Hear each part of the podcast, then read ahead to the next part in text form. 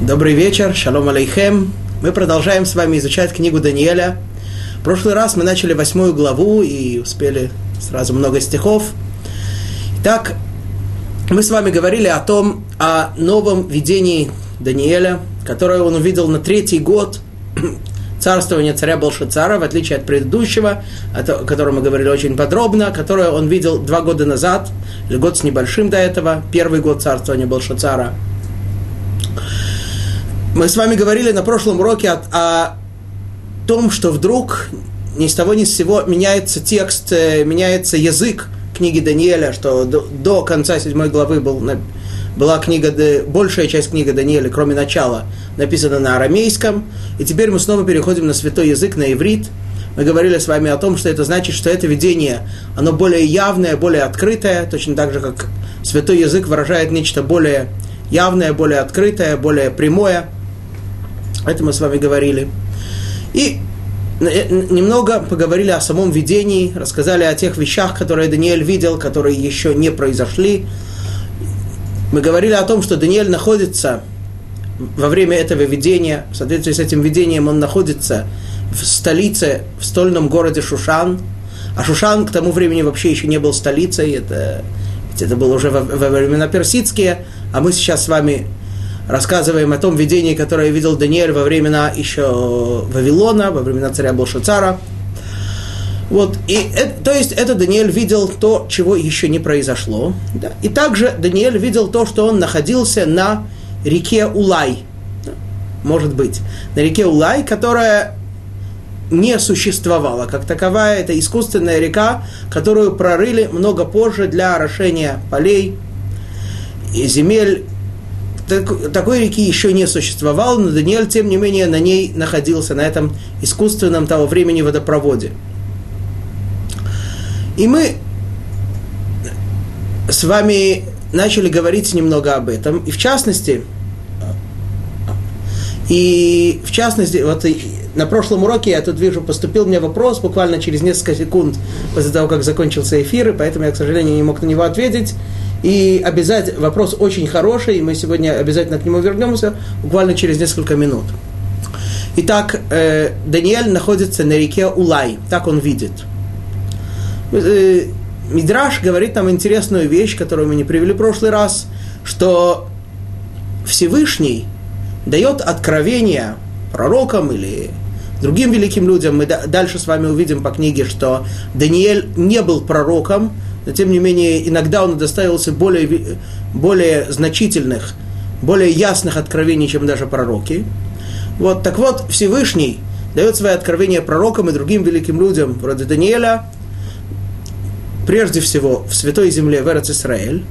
Но даже если необходимо дать эти откровения за границей, э, в, других, в других землях, в других странах, Всевышний дает их на чистых местах так говорит, так говорит Мидраш.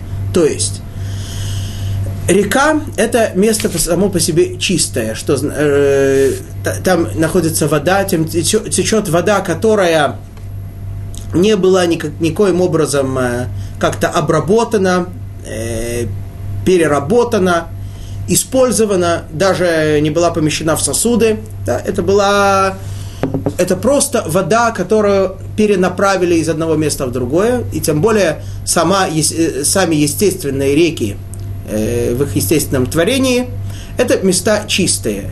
И там только, э, только в таких местах дает Творец откровения, свои откровения, так мы видим в книге Даниэля, так мы видим в книге Ихескеля, там, пророку Ехескелю дается откровение на, на реке, на чистом месте.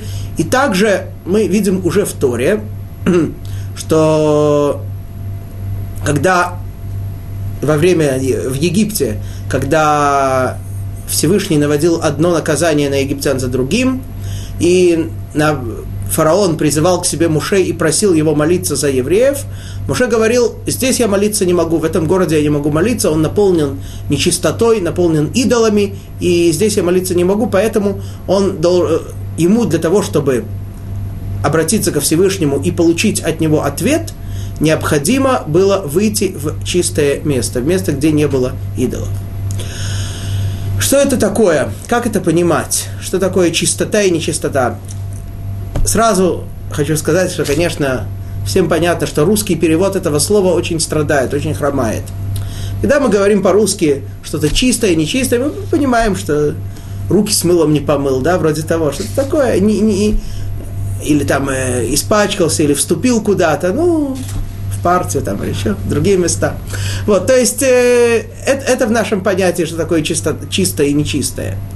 Есть, конечно, такое понятие в святом языке, да, Знаем, на иврите есть слово наки, чистый, мелухлах, грязный. Но здесь не идет речь об этом. Здесь идет речь о понятиях тагор и таме. Кстати, обратите внимание, что хотя по-русски это переводится как чистый и нечистый, на иврите эти слова имеют два разных корня и, соответственно, два разных значения. Это тагор, это таме. Что это такое?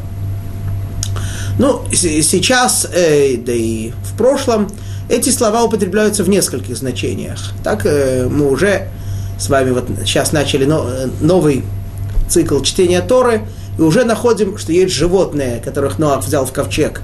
Животные чистые, животные нечистые. Да. То есть э, животные, которые позже Тора разрешит евреям в пищу, животные, которых еврея, то, э, евреям Тора не разрешит. Да, есть такое понятие чистоты, э, это тагор и тамме. Да. А по, по возможности буду использовать оригинальные ивритские слова, чтобы как-то не отходить от смысла того, о чем мы говорим. Вот. Однако основное понятие тагор и тамме не имеется в виду в отношении видов животных, да, разрешенных или неразрешенных в пищу. Это понятие, это э, тума, вот эта вот нечистота, это некоторое явление, которое э, законы, Тора, законы которого Тора нам подробно определяет, и Тора нам говорит, в каких случаях человек становится нечистым, таме, в каких случаях э, одежда становится таме, э, еда, посуда, многие такие вещи, дома даже. Тора дает подробные законы. И, конечно, на первый взгляд это кажется таким э, набором условностей, да, вроде как, как это так непонятно. То вот если прикоснулся так-то, то ты нечистый. И просто помыть руки даже с мылом недостаточно. А нужно там пойти, чтобы на тебя что-то или, э, или а, нырнуть в воду, или там, чтобы на тебя чем-то побрызгали. Это как-то так э, звучит очень непонятно и очень, конечно, не неприемлемо современному прогрессивному интеллекту. Но, тем не менее, так говорит нам Тора. И Тора дает подробные законы, причем законы даже в письменной Торе им уделяется очень большое внимание, а в устной Торе их настолько много и настолько разносторонние законы, что сами мудрецы говорят, что именно вот эта отрасль Аллахи, эта отрасль законов, она является самой сложной, самой трудной полному пониманию, для, для полного понимания. Вот. И тем не менее, есть таких у нас много законов. И, естественно, как все другие законы Торы, мы должны их исполнять. Другое дело, что, к великому сожалению, в наше время, а это наше время в этом смысле уже длится сотни лет, э, эти законы для нас не актуальны практически. Ведь общие правила такие, что когда имеет, имеет, э, когда имеет, имеет значение того, что человек чистый или нечистый, или же когда человек входит в храм, на храмовую гору, входит в храм, Тора обязывает нас приходить в храм три раза в год, когда был храм, Тора обязывает нас приносить много жертв. На храмовую гору человек не имеет права заходить, э, не являясь тагор, не являясь чистым в этом смысле. Вот. И точно так же есть жертвы, э, коганим, священники не имеют права есть некоторые из тех приношений, что им дают, то, что называется трума. Евреи, э, отделяющие э, там маасрот, десятины, то, что называется Одно, одна из этих десятин, она называется вторая десятина Маасер Шани, которые евреи тоже не имеют права есть в нечистоте. Но эти все законы относятся к тому времени, когда был храм, когда мы могли приносить жертвы, и когда тогда действительно строго соблюдались все эти законы. Э, сейчас, когда храма нет, когда такой возможности у нас нет, все равно приходить на гору, приносить жертвы, то эти законы, они перестают быть э, законами, руководством к действию, они перестают быть настолько актуальными. Конечно, они остаются частью Торы, и изучая их тоже мы изучаем Тору и постигаем мудрость Творца. И, и, конечно, заслуга от изучения их не меньше, чем заслуга от изучения любых других законов. Тем не менее, в действии мы их применить, к сожалению, сейчас не можем. И от того, что мы уже так много времени можем их использовать, они кажутся для нас чем-то таким отвлеченным, чем-то таким непонятным.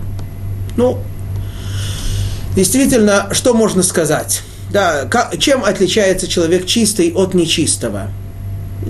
Да, ну, если человек руки не помыл с мылом, мы понимаем, да, у него там на руках сидят микробы, могут его укусить, могут его то сделать, все. Понятно, это, это мы можем понять.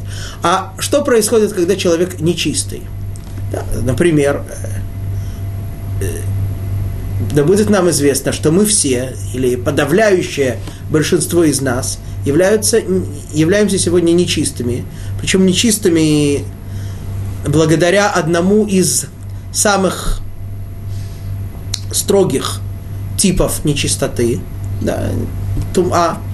Есть, э, как мы сказали, есть очень много видов нечистоты, которые различаются по степени своей по строгости и по, и по, по видам. Есть много, разных видов, которые различаются по различным параметрам. Вот, так э, вот мы сейчас, подавляющее большинство из нас, 99,9% являются нечистыми благодаря тем или иным контактам с мертвым телом, с мертвыми телами, с людьми, которые имели контакты с мертвыми телами. Для того, чтобы от этого очиститься, необходимо особое средство, которого у нас, к сожалению, сейчас нет. То, что нам подробно рассказывает Тора, пепел красной коровы. Вот. Мы все с вами являемся нечистыми. Закроем глаза, представим себе на секунду, что каким-то образом мы очистились, да, каким-то образом появился этот пепел, на нас побрызгали, и мы стали чистыми. Вопрос, который, естественно, возникает, ну и что изменилось? И вроде остались таким, как были. Ладно, человек еще может понять, что если человек э, грешил, да, совершал преступление перед Всевышним, потом он раскаивается, он делает шуву, он э, возвращается к э, святой истинной жизни, он становится праведным человеком. Да. Хотя это тоже, конечно, внешне не видно, но это мы можем понять, мы представляем себе разницу между таким человеком и таким человеком. Да. Кстати, грешник тоже часто в Торе называется словом таме, а праведник называется словом тагор письменной, в устной Торе. То есть э, это мы можем понять. А человек, на которого попрызгали, и человек, на которого не попрызгали. Человек, который окунулся в бассейн, то, что называется миква, и человек, который не окунулся. Какая разница между ними? Понять мы этого не можем. Описать словами это никак невозможно. Почувствовать мы не, тоже не имеем никакой возможности. Почему? Потому что мы никогда не ощущали ничего другого. Но просто, чтобы иметь некоторое понятие о том, как это было, опять-таки, не почувствовать, почувствовать, даст Бог, Всевышний скоро нас очистит, и мы сможем это почувствовать. Есть, приведу вам только один источник, есть э, Мишна, да, в, э, в одном из тракта, э, в первом разделе шести разделов Мишны, разделе, занимающемся вопросами всяких заповедей, связанных с землей, да, трактат Дмай называется. Дмай – это те плоды, о которых мудрецы особенно постановили, э, плоды, в, отношении которых возникло сомнение, отделили, были ли отделены от них Трума и Маасер, те отделения, которые Тора заповедует. В соответствии с этим есть мудрецы установили определенные законы, касающиеся этих плодов. Вот этот трактат занимается в основном вопросами подобных плодов и некоторыми другими смежными. Вот в частности, в этом трактате приводится такая мешна, что если человек принимает на себя вступить в категорию, быть причисленным к категории людей, которые называются хаверим. Ну, в современном иврите мы знаем, хаверим – это друзья. И это понятие, которое упоминается здесь в Мишне, оно смежное, в общем-то, тоже с понятиями «друзья». Каким образом, это отдельный разговор, не будем сейчас об этом говорить, просто скажу, здесь имеется в виду люди, которые все ели, вся еда, все, так сказать, все, что они ели и пили, и предметы, которые они использовали, все они относились к категории чистых, тегорим. Ну, в наше время, опять-таки, мы говорим с вами, это практически невозможно сделать, но в то время, когда люди еще имели возможность очищаться, тогда они следили за этим, и хотя нет никакой обязанности в Торе все есть, будучи чистым, э, будучи чистым, или все, всю пищу есть чистую, тем не менее, были люди, которые так делали. И вот говорит Мишна, что человек, который так делает, он, э, на него налагаются определенные ограничения. В частности, он не, не имеет права продавать не, не, э, продавать никаких э, плодов, ни овощей, ни фруктов, ни злаковых э, человеку, который не относится к этой категории. Почти ничего этого человека, у таких людей, которых, понятно, подавляющее большинство, и среди них могут быть евреи очень праведные, очень э, хорошие, да, не, почти ничего у него не покупает, не, гост, не, никогда не гостит у этого человека, который не относится к этой категории хаверим, и не принимает у себя его, его у себя дома, если тот пришел в своей одежде. Мы себе представляем картину. Человек приходит в гости другому, говорит ему, хозяин кричит из, из внутренней комнаты, ты пока там в прихожей, ты сними с себя все, вот одень, в то, одень то, что тут висит, так сказать, э, одежду этого дома, и тогда уже заходи. Ну, понятно, что такое предложение, такое, такое общение, естественно, влечет к тому, что общения вообще не будет. Да. И еще некоторые вещи, которые там упоминаются. Ну, конечно, человек, любой человек может сходить с ума, любой человек может заниматься какими-то странными вещами, которые могут, могут казаться очень, прав, очень, на первый взгляд, праведными, а на самом деле являются полностью противоположностью этого. Конечно, это все может быть. Но, тем не менее, о таких людях Мишна все-таки не пишет. Да? О таких людях пишет в э, медицина, а Мишна о таких людях не пишет. То есть идет речь о человеке нормальном, в здравом уме, стремящимся достичь чего-то, достичь какой-то очень важной цели, и ради этого он готов пожертвовать практически полным общением с большинством своих близких, знакомых, друзей. Нет, конечно, никто не говорит, что ему надо с ним ссориться, и надо ссориться и так далее, но если он у него не гостит, он у него не гостит, ну, понятно, что общение, даже если есть, то часто оно становится очень незначительным, формальным. Ради чего это все? Что это может стоить? Что человек в результате этого приобретает? То, что он относится к такой категории людей, которые едят э, хулин бетаора. Я сейчас не буду отвечать на вопрос, правильно так поступать или нет. Э, одним словом можно сказать, что это зависит действительно от человека. Есть люди, для которых это правильно, есть люди, для которых это неправильно. Но что может для человека быть таким важным, что повлечет его на это, на такой разрыв, разрыв связи с друзьями. Вот это вот ощущение, э, э, это вот ощущение, это вот состояние чистоты Тагора, Тагора, настолько, видимо, это было сильное и важное, и большое наслаждение, я даже не знаю, какими словами это передать, потому что я сам этого не знаю, что человек был готов ради этого многим пожертвовать. Ладно, не, не будем углубляться в это, но есть место в, котором, в Талмуде, когда, человек, когда люди были готовы даже, они, они, они не столько содрогались от э, тяжелых преступлений, от кровопролития, сколько от того, что они сами или какие-то предметы становятся нечистыми.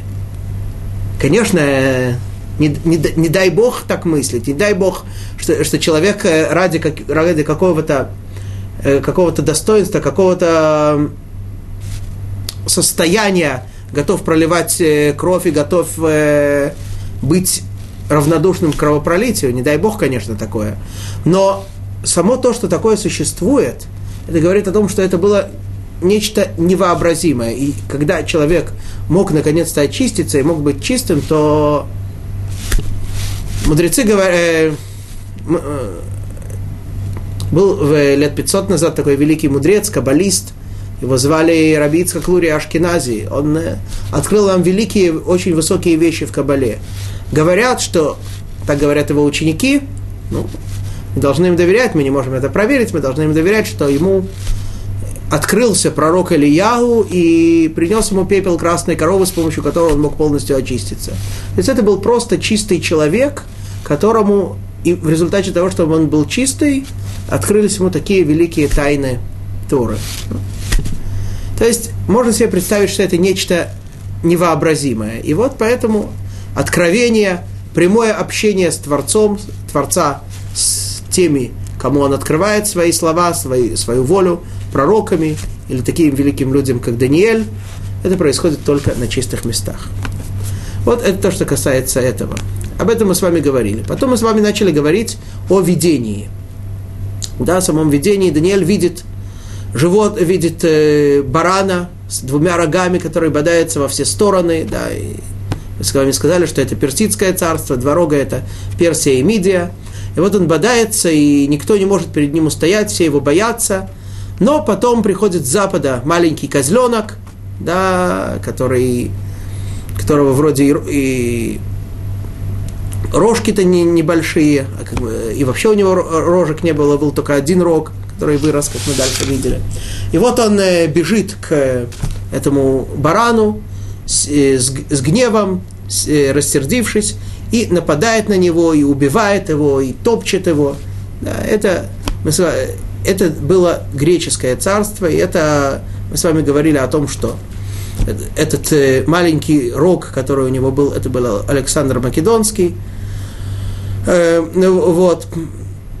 Потом э, этот рог обломился, да, мы знаем, что он рано умер, и потом выросло четыре, да, и как, как мы с вами тут читали,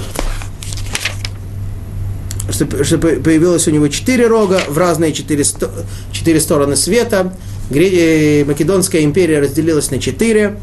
Вот, и из одного из них вышел небольшой рог, который разросся во все другие стороны. Да, и это мы с вами говорили по одному мнению, это Тит. Да, что, и мы с вами объяснили, что Тит, несмотря на то, что он вроде бы произрастает из четвертого зверя, из Исава, да, четвертого зверя из прошлого видения. Тем не менее, это, он имеет свои корни и в греческой сущности. Мы говорили с вами почему.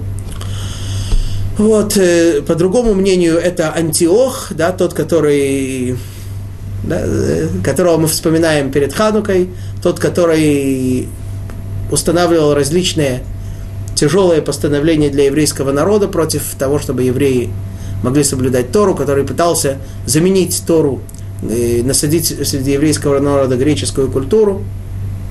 Да. Об этом мы с вами говорили. Вот.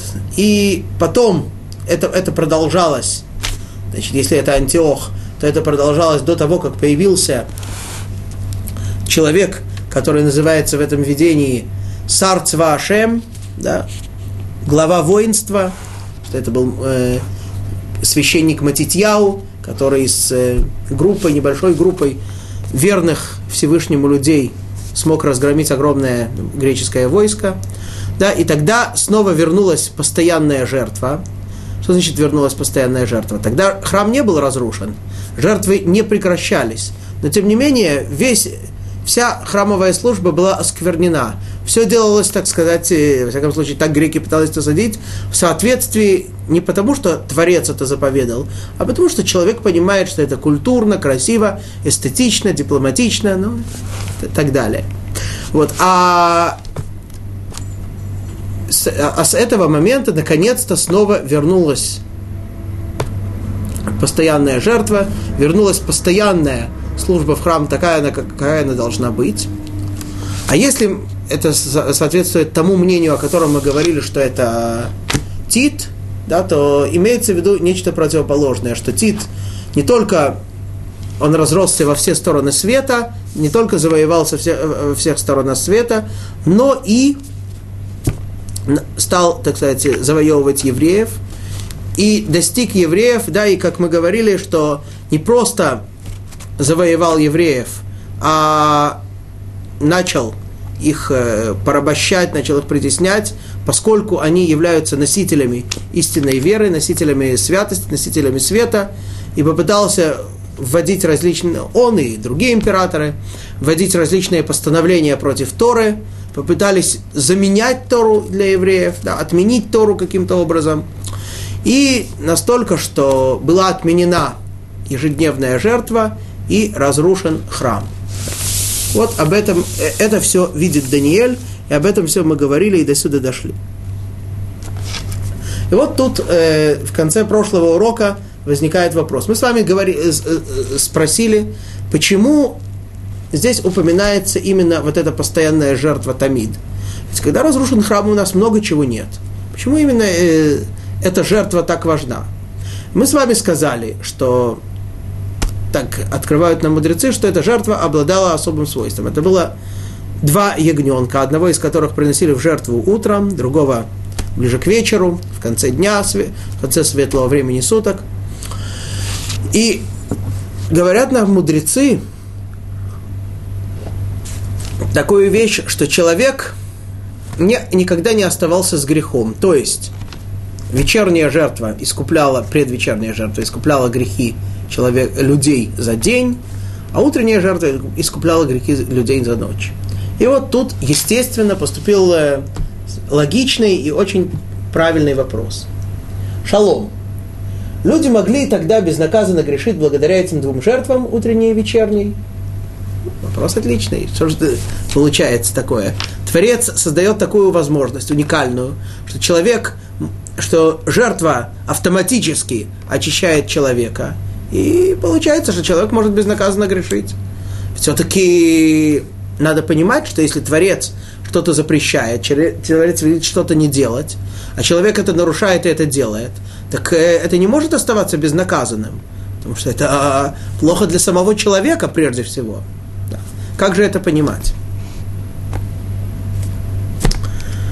Ну, для того, чтобы ответить на этот вопрос, нужно понять, что грех, он... Что такое грех? Да, что такое, что человек, Всевышний говорит, что-то человек нарушает? Э, ну, это, это не просто то, что человек, что э, это, это не бывает, что один человек что-то говорит, да, или там страна, государство, государственные органы выносят какой-то запрет, какое-то постановление, человек его не исполняет. Ну, человек остается таким же, каким он был. Просто ему вынесли постановление, он этого не исполнил. В отношении заповедей Творца это не так. Грех, что он делает? Он создает, во-первых, почву для нового греха. Да, так, так нам говорят мудрецы, что каждый грех является э, облегчает человеку грешить дальше, возможность грешить дальше, создает некоторый забор между человеком и Творцом и пачкает человека, скажем так, да. Человек становится, используйте то понятие, что мы сказали, таме, человек становится нечистым, человек становится грязным. Вот. Ну, и проблема в том, что если человек грешит и погрязнет в грехе, то ему будет очень трудно увидеть свет, очень трудно очиститься, потому что он уже отделен, ему уже труднее. Поэтому, как было сделано, как это действовало? Человек очищался от греха автоматически с помощью жертвы, приближался к Творцу, ну и тем самым исправляется, потому что когда человек, э, ведь э, изначальный вариант, самый лучший вариант, когда человек э, не грешит – не нарушает волю Творца не потому, что он в результате этого запачкался, не потому, что он в результате этого его наказали, а по той простой причине, что Творец против этого. Не потому, что ему будет наказание, не потому, что он пострадает, не потому... нет. Он не сделал так, как велит тот, кто его создал. Это, само, это самая идеальная причина, которая должна человека отвратить от греха. Поэтому в, в то время, в то идеальное время, когда существовала постоянная жертва, все остальные причины, они отстранялись. Человек, человека была возможность быть чистым, снова видеть свет, снова быть близким к Творцу. И само по себе это нахождение в свете, это пребывание в близости к Творцу, само по себе это состояние э, наводило стыд на человека. Я нахожусь в таком, э, когда, когда, когда темно, э, можно там что-то сделать, никто не увидит, да, можно к другому в карман залезть и выносить кошелек, никто не увидит. Когда светло, и все видят, и все понятно, э, некрасиво делать что-то некрасивое. И само по себе это пребывание человека в таком светлом состоянии э, помогало человеку раскаяться, сделать шуву. Как же это так? Как же я так нарушил волю Творца? Однако, к сожалению, это тоже имеет, две, имеет вторую обратную сторону, что если человек действительно вот как, как и был такой вопрос, то если человек не сможет, не будет использовать эту возможность быть близким к Творцу так благотворно, а наоборот, человек может э, ощутить, что если э, все равно какая разница, я согрешил, меня очистилось, согрешил, меня очистилось, ну так э, почему бы и не грешить? И, в, к сожалению, в таком случае разрушение храма и устранение такой возможности очищения человека, такой ежедневной жертвы, это вынужденное благо для человека, это вынужденная необходимость.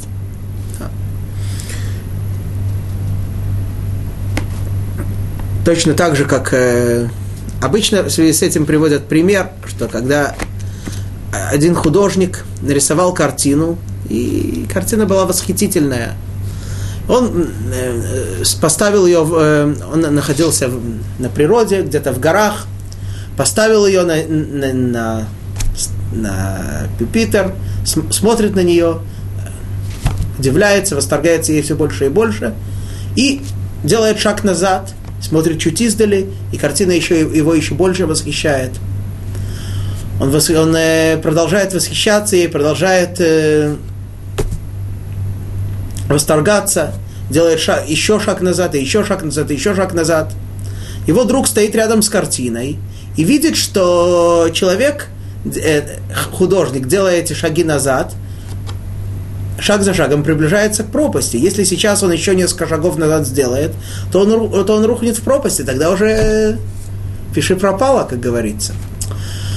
И он, и он кричит ему, остановись, э, не двигайся больше, стой здесь. Но человек э, увлечен, любуется на свою картину, делает еще шаг назад, еще и еще. Он ему кричит еще раз, еще раз и еще раз, но видит, что это бесполезно. И тогда его друг э, делает резкий шаг, подходит к картине, ее разрывает. Художник, увидев это, остолбедел, говорит, как ты посмел, как ты мог так сделать? Он говорит, ну посмотри назад, видишь, что там такое, что, что бы могло быть. Так говорят, вынужденный, вынужденная необходимость. Вот. Да. Итак, мы с вами дошли до 13 стиха, до 12, простите, стиха. Продолжаем. Вецава тинатен алатамид бепаша, веташлех эмет арца, веаста веицлиха. И будет преступно послано воин, войско на отмену ежедневной жертвы – и правда сброшена будет на земь, и преуспеет оно в деяниях своих. Кто оно? Имеется в виду речь про, а, а, э, идет речь о вот этом маленьком роге, о уже не маленьком роге, даже, даже по тому мнению, что это Антиох, имеется в виду речь, идет речь уже о Риме, о разрушении храма. Вот он делает то, что он делает, и он преуспевает, да, в отличие от греческого царства, которое ушло со сцены. Римская империя, она продолжает, она, она царствует. И как здесь написано, что армия будет послана преступно для, для отмены ежедневной жертвы. Это одно объяснение. Однако мудрецы дают нам другое объяснение этого стиха, что из-за грехов еврейского народа, и мудрецы нам подробно говорят о том, какие именно были грехи еврейского народа во время второго храма, да, что была беспричинная ненависть, другие вещи.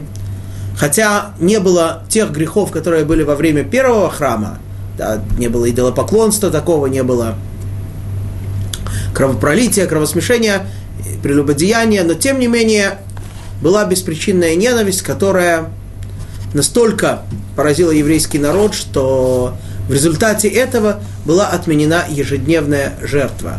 Да, то есть, опять-таки, если человек не пользовался той возможностью, которая ему была дана для того, чтобы очиститься, для того, чтобы жить в близости к Творцу, для того, чтобы осознавать и исполнять волю Творца в полной мере, а человек все больше и больше грешил, то его необходимо было таким образом остановить, и поэтому жертва была отменена.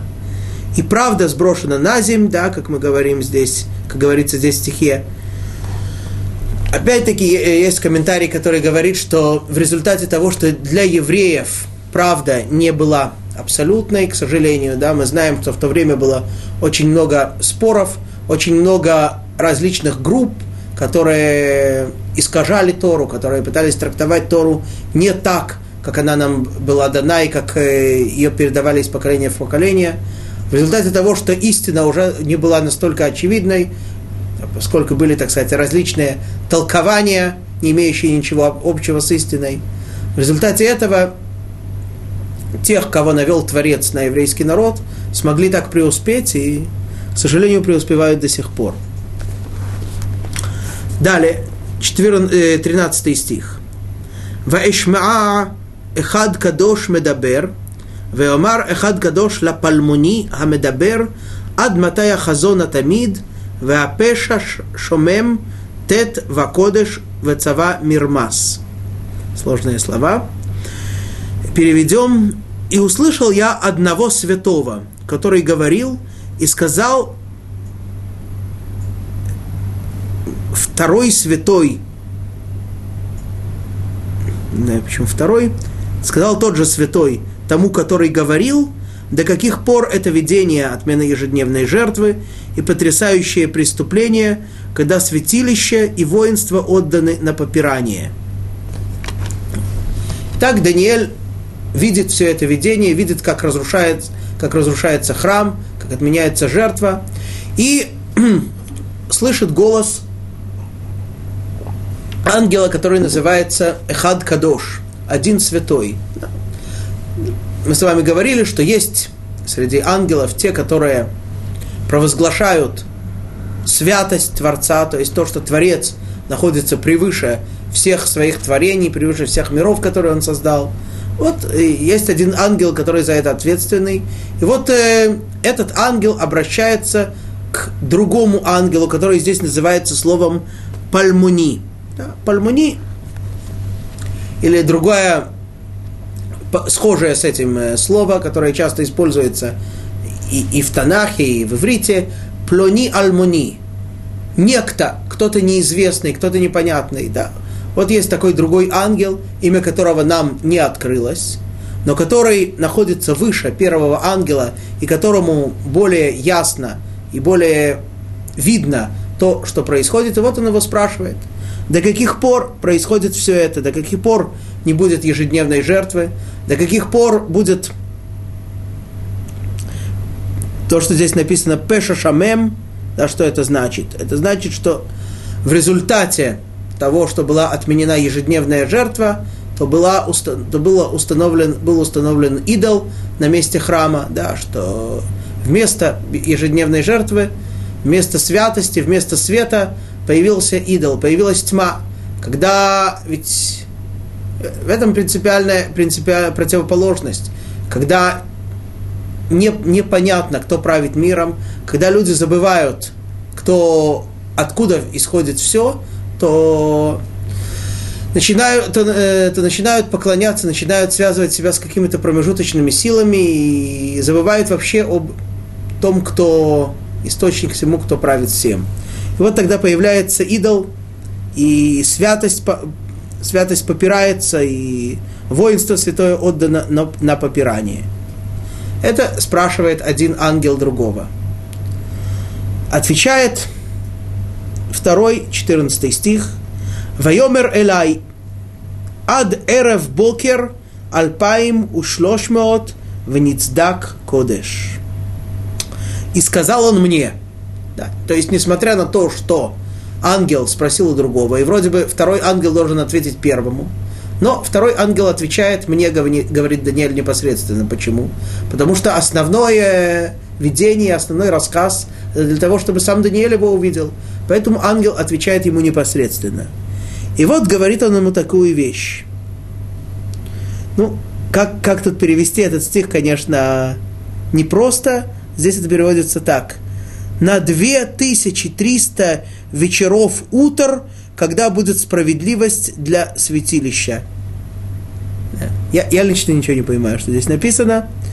Может, кто-нибудь что-нибудь понимает. О чем здесь идет речь? Ад эрев бокер алпаим ушлош меот. Итак, говорит ему ангел, что все это попирание, все это э, все это состояние, когда храм разрушен, когда евреи попира... Э, отданы на посрамление, когда зло царствует, это продолжится до некоторого времени, которое называется Эрев Бокер. Ут... Вечер, который утро. Пророк Захарья, описывая то время, когда наступит избавление, он использует слова «Вегаяле эт эрев и еор». То есть в тот момент, когда уже завершается существование, завершается время, завершается период, э, который, который существует мир в таком состоянии, когда уже наступает ночь, когда уже тьма, когда уже все неясно, вдруг в этот темный момент появляется свет, появляется утро. Об этом и говорит здесь Даниэль, что наступит такое время, когда, которое вечер, и оно же само по себе будет утром. Это интересная, интересная вещь. То есть тот же самый момент, то же самое время, оно одновременно и вечер, и утро. Мудрецы говорят, для злодеев вечер, для праведников утро. Что это значит? Э, или это тем, или темно, или светло, уж определите как-то так. Мудрецы приводят, э, объясняют э, этот стих и другой стих в книге пророка Амоса, говорят, говорят, приводят мудрецы такой мидраж, что сидели вместе ночью петух и летучая мышь. Вот. И ждали утра. Когда же наступит утро? Говорит петух летучей мыши. Ну, я понятно, э, мы, мы с тобой, конечно, оба отличаем ночь от дня. Но я жду утра, я ночью что мне делать? Ночью у меня куриная слепота, я ничего не вижу. Ночью я сплю.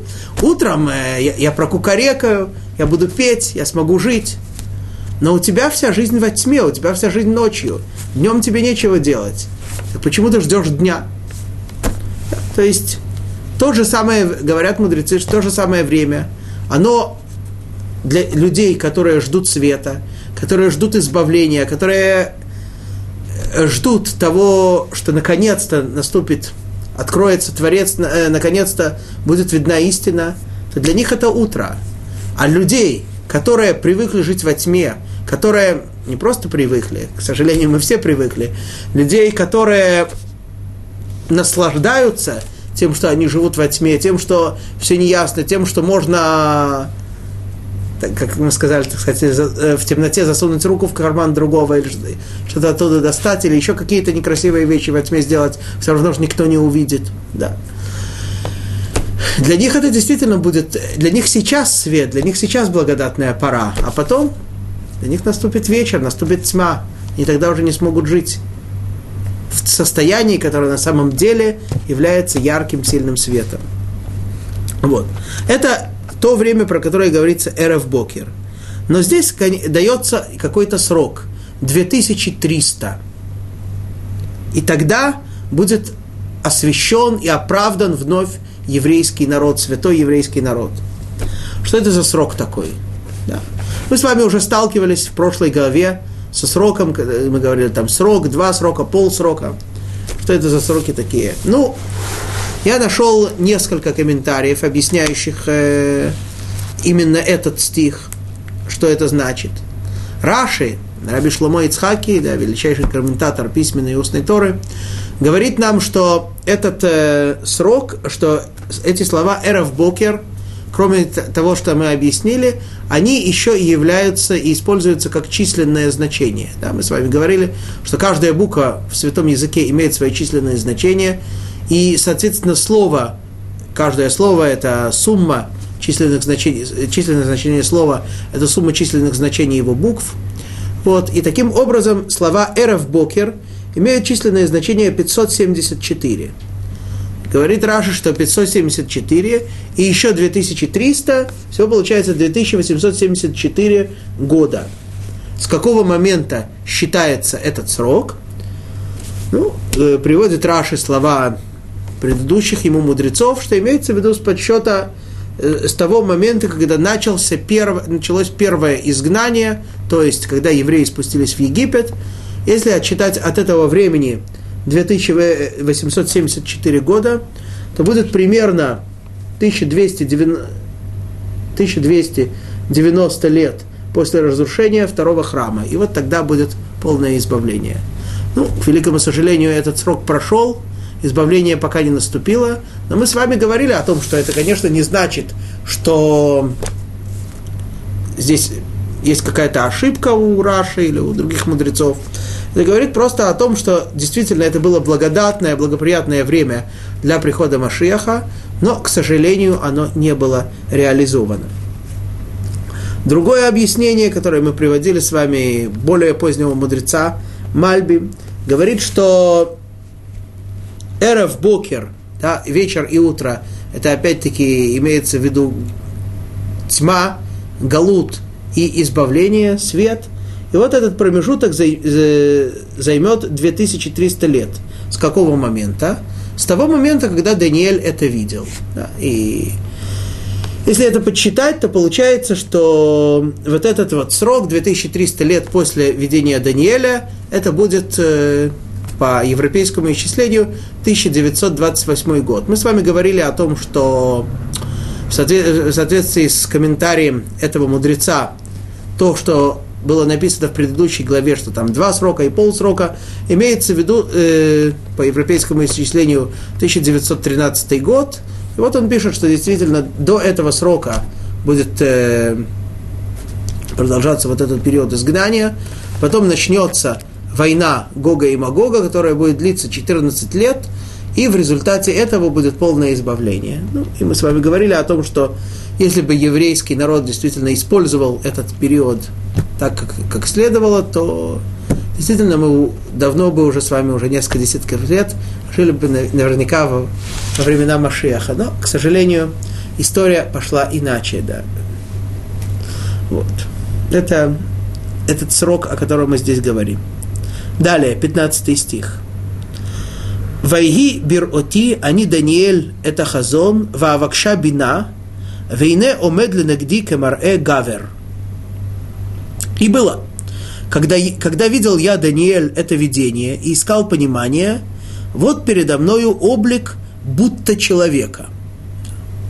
Даниэль видит это, видит это видение и хочет понять. Объясняют комментаторы, что конец этого видения, про то, что мы с вами говорили, что будет разрушен храм и отменена ежедневная жертва, и тех двух ангелов, что один у другого спросил, до каких пор это будет, а другой ему ответил, дал ему какой-то срок.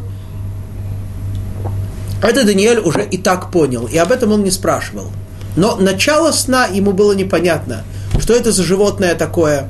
Баран с двумя рогами, потом козленок, который на него напал. Что это значит? Даниэль хотел, Даниэль уже знает это, но хочет понять, что же это значит. Поэтому он спрашивает, и вот пред ним предстает вроде бы облик человека. Человек, как мы сейчас увидим, это был ангел Гавриэль. И вот 16 стих. «Ваэшма коль адам бейн улай, вайкра, вайомар, Гавриэль, хавен легалаз это марэ». И услышал я голос человеческий изнутри реки Улай, и воззвал он и сказал, Гавриэль, дай этому понять это видение. Раздается человеческий голос, который говорит, э, э, велит этому ангелу, этому облику человека объяснить этому это видение. Кстати, здесь просто переводится этому, но в оригинале написано слово «галаз». Не написано просто «зе», как мы говорим обычно, что, про этому, это, это, это, этот. Здесь используется слово «лаз». Слово «лаз» это значит не просто какой-то человек, на которого мы указываем, это значит очень важный, значительный человек. И вот раздается голос, который требует важному человеку, велит ангелу Гавриэлю объяснить видение этому важному человеку. Что это за голос человеческий? Есть разные мнения по этому поводу. Есть мнение, что это ангел Михаил. И мудрецы приводят доказательства, ну, это отдельный, конечно, разговор, мы не будем сейчас об этом говорить, что Михаил находится на, ангел Михаил находится на более высоком уровне, чем ангел Гавриэль. Да, ангел Мих... Гавриэль, он, так сказать, является выражением в тех или иных аспектах силы Творца. Михаил, он э, относится к более высоким проявлениям Творца. Ведь Гавриэль, так сказать, если перевести это, значит «сила моя Творец», а Михаил это значит «кто как Творец», Мика Кель, кто как Творец, и это говорит о том, что Михаил имеет более высокую сущность, и мудрецы приводят дополнительные доказательства этому, стихи из Танаха. Есть мнение, что это был голос самого Творца, да, и несмотря на то, что здесь написано голос человека, и мы с вами говорили о том, что никоим образом не следует приписывать Творцу какие-то э, человеческие и качества, ни, ни, никоим образом не следует его ничему уподоблять. Но это было, так проявился Творец, э, раздался его голос голосом человеческим. Вот он потребовал, повелел Гавриэлю рассказать, что же именно увидел Даниэль. Далее 16 и 17 стих. «Веяво эцеломди, ובבואו נבעתי ואפלה על פניי, ואומר אליי, הבן בן אדם, כי לעת קץ החזון. И подошел он туда, где я стоял, и затрепетал я с приходом его и полниц. И сказал он мне, помни, сын человеческий, что это видение к сроку конца. Так Гавриэль сразу говорит Даниэлю, что вот это видение ты увидишь все, что происходит до конца существования э, человечества, до избавления. Здесь э, одна деталь, говорит Даниэль, что он затрепетал, когда, увид... когда подошел к нему этот ангел Гавриэль. Мы с вами, помнится, читали в, э, про Мишаэля и Азарию, когда они находились в огненной печи, что с ними был Гавриэль. И более того, он к ним относился, он э, находился в отношении к ним как учи, ученик к учителям. И они, естественно, не трепетали его, не боялись, что если на то пошло, может быть, Гавриэль, если можно так сказать, трепетал перед ними. Почему Даниэль так испугался? Дело не в том, что это был ангел Гавриэль, а в том, что ему открылась истина. На таком, было откровение на таком высоком уровне, на таком ясном уровне. Да? Написано на иврите, да, как мы говорили с вами, что, Дани, что Даниэль действительно затрепетал от ясности видения – и продолжает это описывать Даниэль и говорит, «Ув добро ими, нирдам ти альпанай арца, вейгаби ваяамидени аль умди». А когда говорил он со мной, я обомлел и пал лицом на землю. Но он коснулся меня и поставил меня туда же, где я стоял. Да. Почему Даниэль пал лицом на землю? Это говорит о том, что точно так же, как пророки, когда кроме Муше Рабейну, кроме самого великого пророка, который был единственным в этом смысле. Пророк не мог получить пророчество, находясь э, в своем обычном состоянии, владея своими разумом и чувствами. Наоборот, пророк терял контроль над собой, терял чувства, и, и только так он мог получить откровение. То есть, для того, поскольку все-таки он не был на таком великом уровне святости, как Моше, что его то для того, чтобы получить пророчество, получить откровение от Творца, он мог это делать, да, к сожалению, уже больше двух тысяч лет никто этого делать не может, но тогда пророки могли это делать. Однако, для того, чтобы получить откровение, должна быть некоторая отделенность тела и всего связанного с телом от души. Поэтому точно так же и Даниэль не мог получить это откровение, находясь полностью, так сказать, стоя, и упал, однако ангел его поддержал и дал ему возможность мы не говорим, конечно, про уровень Муше, что Даниэль смог получить пророчество. Это не было пророчеством. Даниэль не был пророком, но увидеть это видение, даже находясь в своих чувствах. То есть, тем самым он приподнялся над тем уровнем святости, который у него был до этого. Продолжаем. 19 стих. Вайомер Хинени мудиаха это шер е бахарита зам киле моэд кец. Вот, э, и сказал он, вот я поведаю тебе, что будет в конце гнева, потому что этому времени будет конец. Да. Наконец-то наступит конец гнева, конец Галута, и обещает ему ангел, я тебе поведаю все, что произойдет до тех пор обратим внимание на интересную вещь, что в, в этом стихе написано «ки моэд кец», да, что избавление, окончание наступит в момент, который называется моэд. Вот. А в 17 стихе написано «киле эт кец рахазон», да, что это видение, как здесь написано, сроку конца. Эт кец. Там используется слово эт, айнтав. Здесь используется слово моэд. В чем разница между ними? Что пророк хочет нам сообщить? Э, что ангел сообщает Даниэлю? Эт, э, эткец, то, что мы читали в 17 стихе, это естественное, это что-то естественное, природное. То есть Творец создал мир так, что естественный ход природы должен привести, естественный ход событий приведет к избавлению. Иначе и быть не может. Мир обязан прийти к своему избавлению. Да, человек, э, если человек действительно начнет задумываться о всем том, что происходит, то человек поймет, что мир не может естественным, самым естественным образом существовать просто так, и люди живут просто так без, без конца это должно прийти к чему-то, это должно прийти к полному какому-то э, финалу, открытию истины, подведению итогов. Вот. Но, тем не менее, но кроме того, кроме того, что это должно быть естественно, мы знаем, что если бывает иногда, что если что-то естественное должно произойти, но по каким-то причинам Творец Э, создавший эту, э, это естественное состояние, это естественный ход событий, вмешивается в него и каким образом, каким-то образом его изменяет. Однако, такое избавление, такое открытие истины, не только, что, оно, что к нему приходит мир естественно, но и Творец, так, Творец, э, если можно так сказать, не, не отменит его Тут он сказал, что он никогда не вмешается, чтобы отменить это состояние, потому что иначе и быть не может.